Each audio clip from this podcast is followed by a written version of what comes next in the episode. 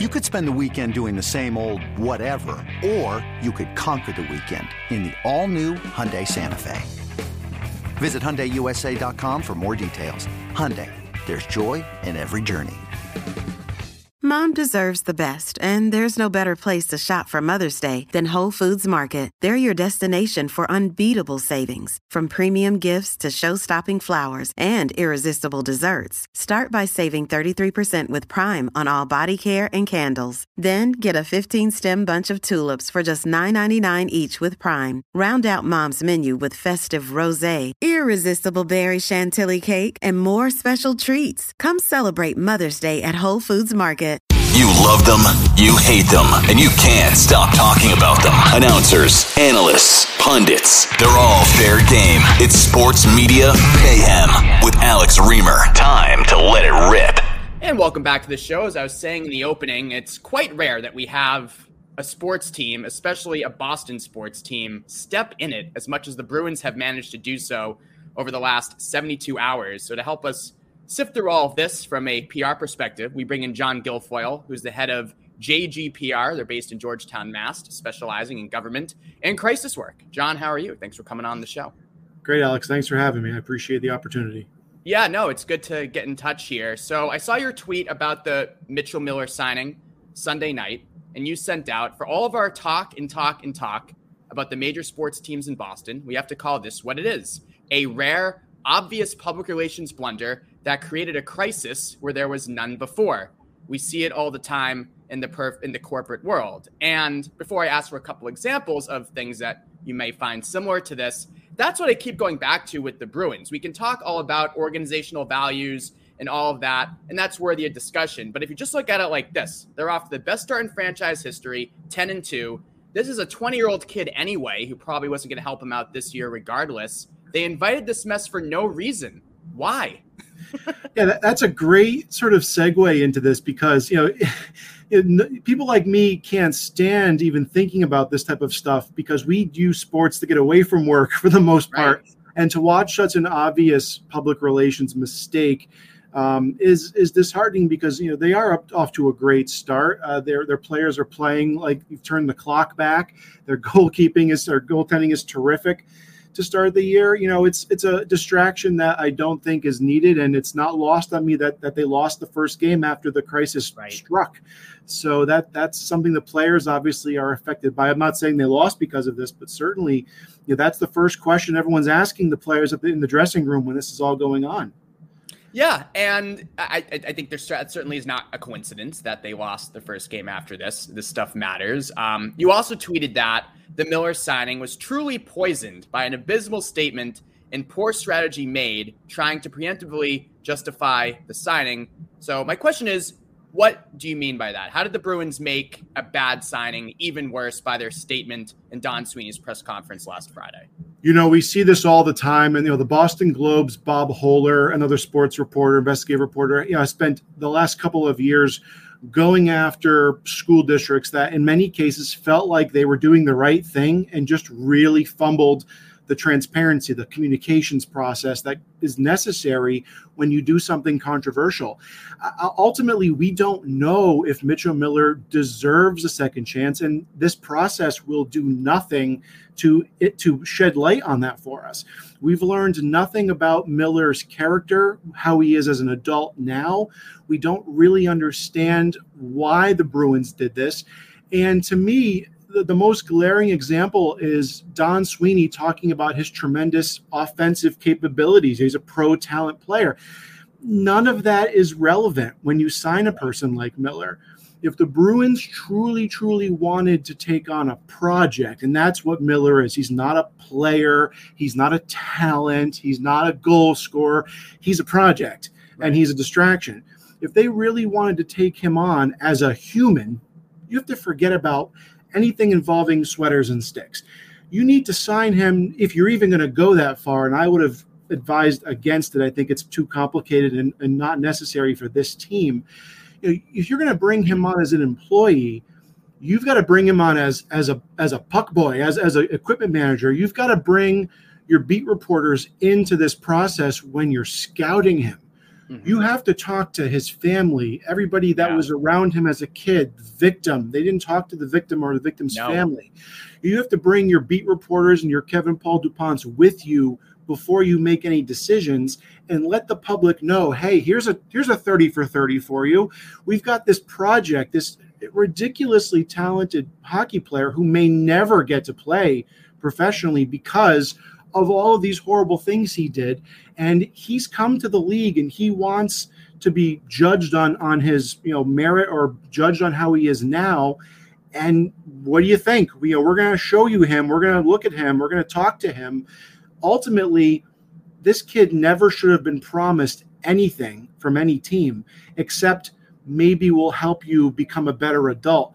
And if two or three years from now, people are generally convinced yeah, maybe he does get the opportunity to profit off his talents. Listen, in this country, Americans love a good apology. They love a, they, Americans have a hard time kicking a sorry person.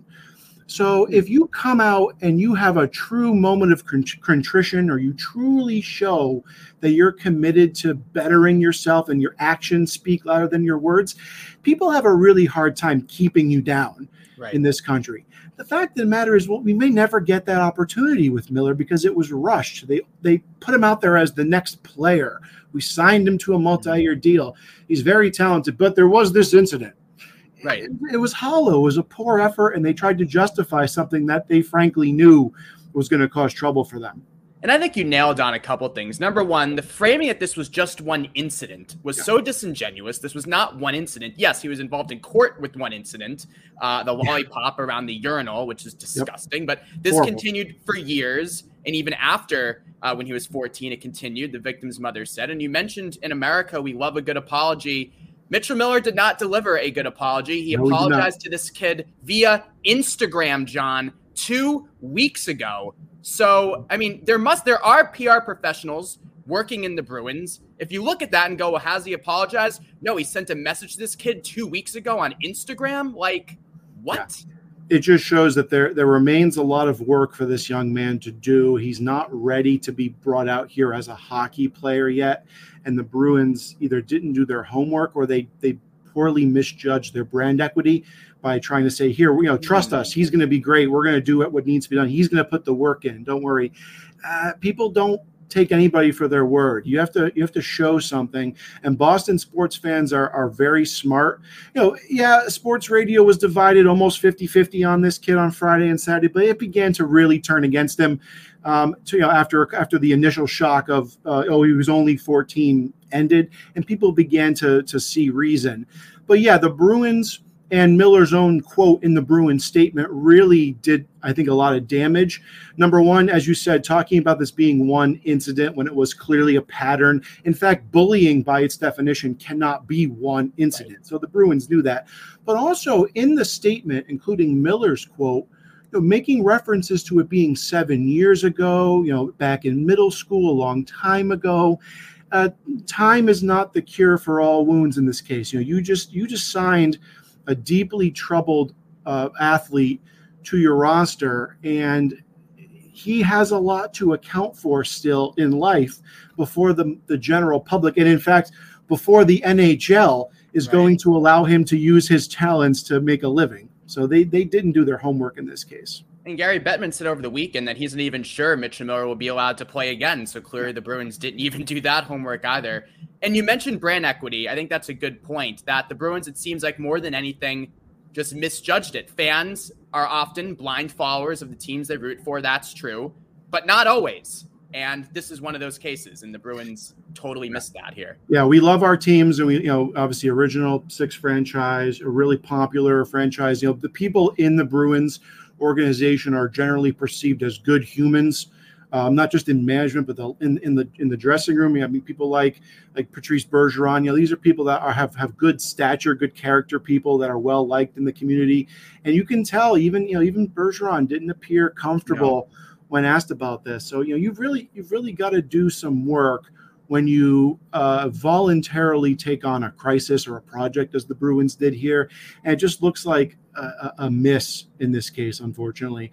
Uh, there have been much worse ones out there, and you know we've seen some really real terrible things in, in sports. We don't need to go into all of them right now, but you know, as far as it goes, in terms of being a public relations blunder, this certainly ranks up there, at least in recent history, for Boston sports. Yeah, I was going to ask. I know you're a big sports fan. Can you think of anything off the top of your head that maybe considers to this? Yeah, I, think the Patriots over the years have brought in some quote unquote uh, uh, character or you know poor yeah. character people.